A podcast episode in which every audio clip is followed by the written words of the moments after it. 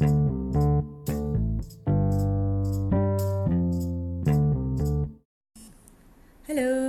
வணக்கம். அனுராதா அரமணனின் சிறுகதைகள்.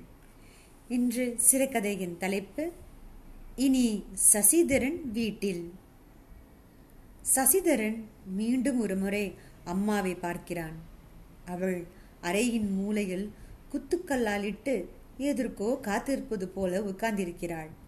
இருட்டு அறையில் சுவர் மூலையில் ஏற்றி வைக்கப்பட்டிருந்த அகல் விளக்கின் வெளிச்சத்திலும் அம்மாவின் அழகு தேஜமயமாக பிரகாசிக்கிறது.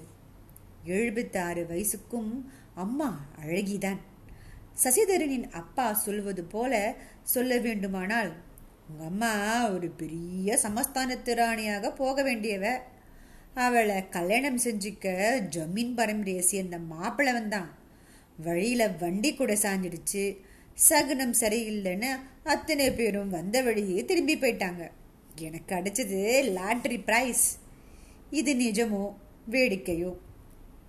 அப்பா ஒன்றும் அம்மாவை தரித்திரத்தில் மட்டும் விற்கவில்லை அதற்கென்று வைரத்தால் அர்ச்சிக்கவும் இல்லை. நடுத்தர வருமானம் நடுத்தர குடும்பம். அப்பா ரசிகர் சாப்பாட்டிலிருந்து அம்மா உடுத்திக்கொள்ளும் நூல் புடவையின் பாரடர் வரை ரசிப்பார். அந்த ரசனை கண்களிலும் உதட்டிலும் தழும்பும். இத பாரு எந்த ராஜா எந்த பட்டணத்துக்கு போனாலும் ராத்திரி வீட்டில் இருக்கிற அத்தனை பேருக்கும் மோர் சாதனம் தான் வச்சுக்கோ.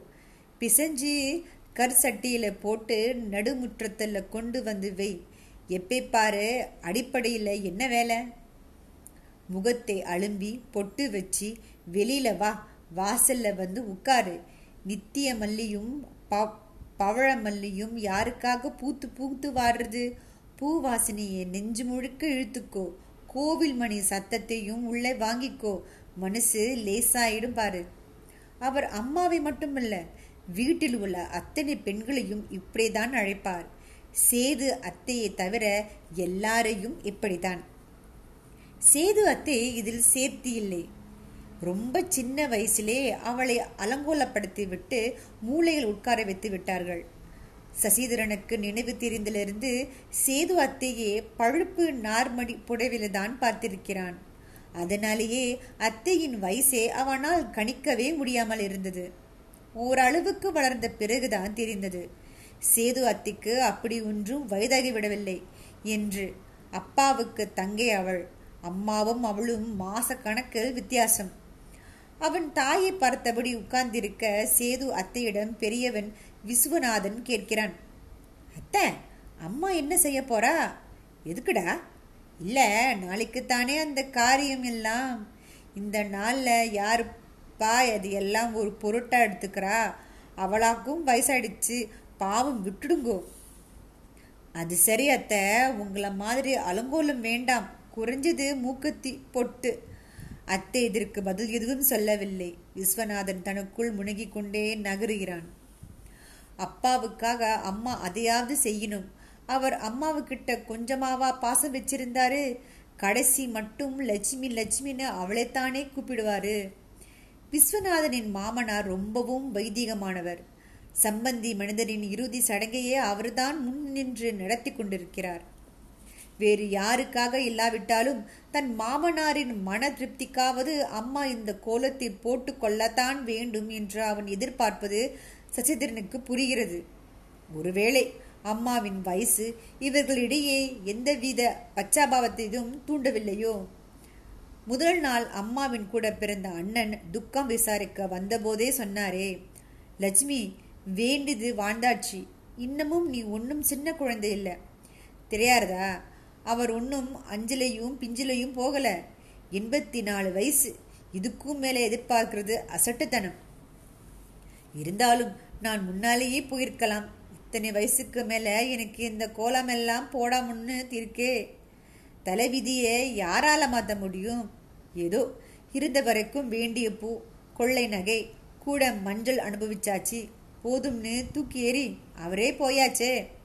அம்மா குலுங்கி குலுங்கி அழுதாள். இப்பொழுது கூட அழுது கொண்டுதான் இருக்கிறாள். ஆனால் மௌனமாய் மஞ்சள் மின்னும் கன்னத்தில் கண்ணீர் வழிந்து விளக்கு வெளிச்சத்தில் வயிறும் போல ஜொலிக்கிறது. எத்தனை வயசானால்தான் என்ன? அந்தந்த வயசுக்கேற்ப அம்மா அழகாத்தான் இருக்கிறாள். அம்மா மட்டுமல்ல எல்லா பெண்களுமே அவர்களின் வயசுக்கேற்ப அழகாய்தான் இருக்கிறார்கள். இதோ சசிதரனின் நாற்பத்தி நாலு வயது அக்கா ராஜி. மடையில் பெண் வயிற்று பெத்தி பேத்தியை போட்டு தட்டி கொண்டு உட்கார்ந்திருக்கிறாள். கொஞ்சம் பருமன்தான். நல்ல உயரம். அப்பா மாதிரி சற்று சதுர முகம். முன்னெற்றிகள் ஆங்காங்கு வெள்ளினரை. இந்த பத்து நாள் துக்க துக்கத்துக்காக பொட்டு இடாவிட்டாலும் வழக்கமாக இட்டதின் பலனாய் பூர்வ மத்தியில் நிரந்தர சிவப்பு.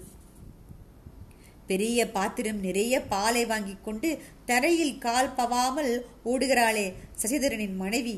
அவளது பாதத்தில் பூசிய மஞ்சளும் மெட்டியும் மின்னல் வெட்டினார் போல் சசிதரனின் கண்களே ஒரு கணம் எடுக்கவில்லையா இத்தனை பேசும் விஸ்வநாதனின் மனைவி காலையில் யாரிடமோ சொல்லி கொண்டிருந்தாள். பத்து நாள் நேத்திக்கு இட்டுக்க கூடாதுன்னு அம்மா படிச்சு படிச்சு சொல்லியிருந்தா.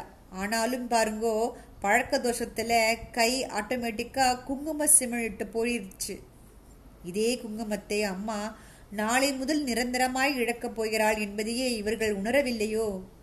ஏன் யாருமே இது பற்றி பேசவில்லை? அக்கறை இல்லையா? அவசியம் இல்லை என்று விட்டுவிட்டார்களா? இல்லை இது நியாயப்படுத்துகிறார்களா? அப்பா அம்மா தன் கடைசி காலத்தில் உங்களை இழந்தது மட்டுமின்றி தனது கம்பீரத்தையும் லட்சுமி லட்சுமிகரத்தையும் கூட இழக்க வேண்டுமா? அவன் எழுந்து போய் தாயின் பக்கத்தில் ஒரு கணம் நிற்கிறான். அவள் அவனது கரத்தை தனது மெலிந்த கரத்தினால் அழுத அழுத்த பற்றி கொள்கிறாள். என்னம்மா எனக்கு பயமா இருக்குடா. அவனுக்கு அந்த பயம் புரிகிறது. இது அப்பா இல்லாத எதிர்காலத்தை நினைத்து இல்லை. இனி ஆயுள் உள்ளவரை தான் போட போகும் வேஷத்தை நினைத்து. அவன் மெல்ல புழக்கடை பக்கம் வருகிறான். சேது அத்தே இத்தனை மூப்பிலும் சுறுசுறுவென இயங்கிக் கொண்டிருக்கிறாள். கோட்டை அடுப்பில் வெள்ளப்பாகு கொதித்து கொண்டிருக்கிறது.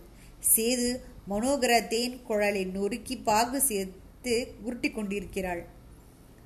பாடாப்பா பாகு ஆறி போயிறதுக்குள்ள நீயும் சேர்ந்து உருட்டு அவன் அருகில் உட்காருகிறான்.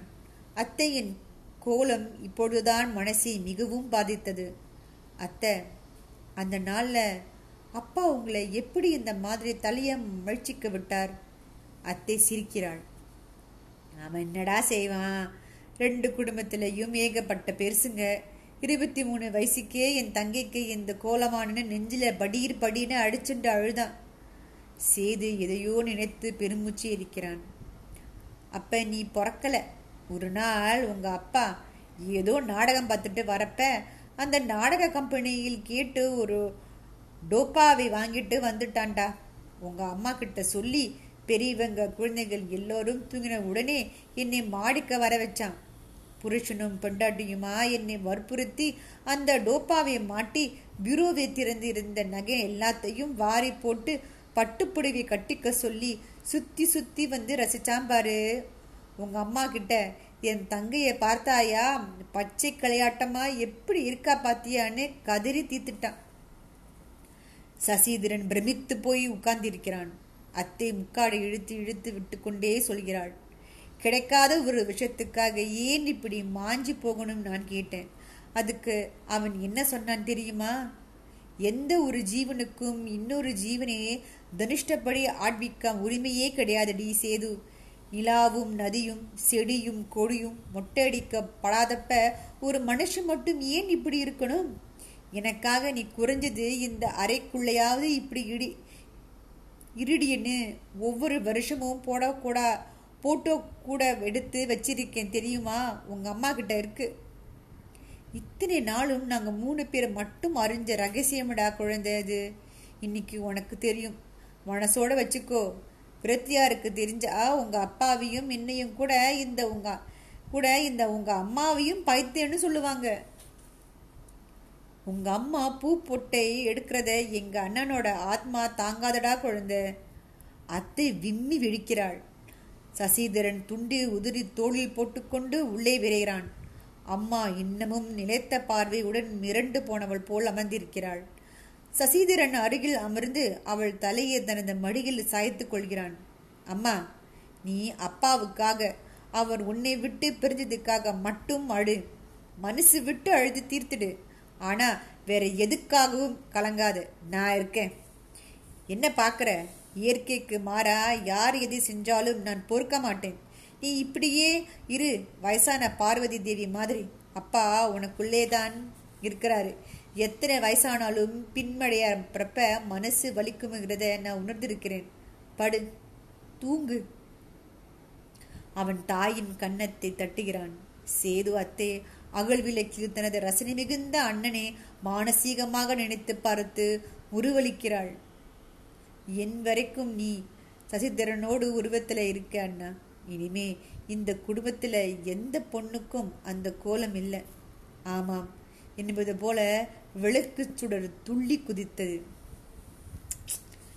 நல்ல ஒரு எண்டிங் இந்த அற்புதமான சிறுகதை வந்து மலர் மல்லிகையில் வந்து பிரசிக்கப்பட்டது. ஆயிரத்தி தொள்ளாயிரத்து தொண்ணூற்றி நாலு நைன்டீன் நைன்டி ஃபோரில் உங்களை அடுத்த சிறுகதையில் சந்திக்கிறேன். அது வரைக்கும் நன்றி.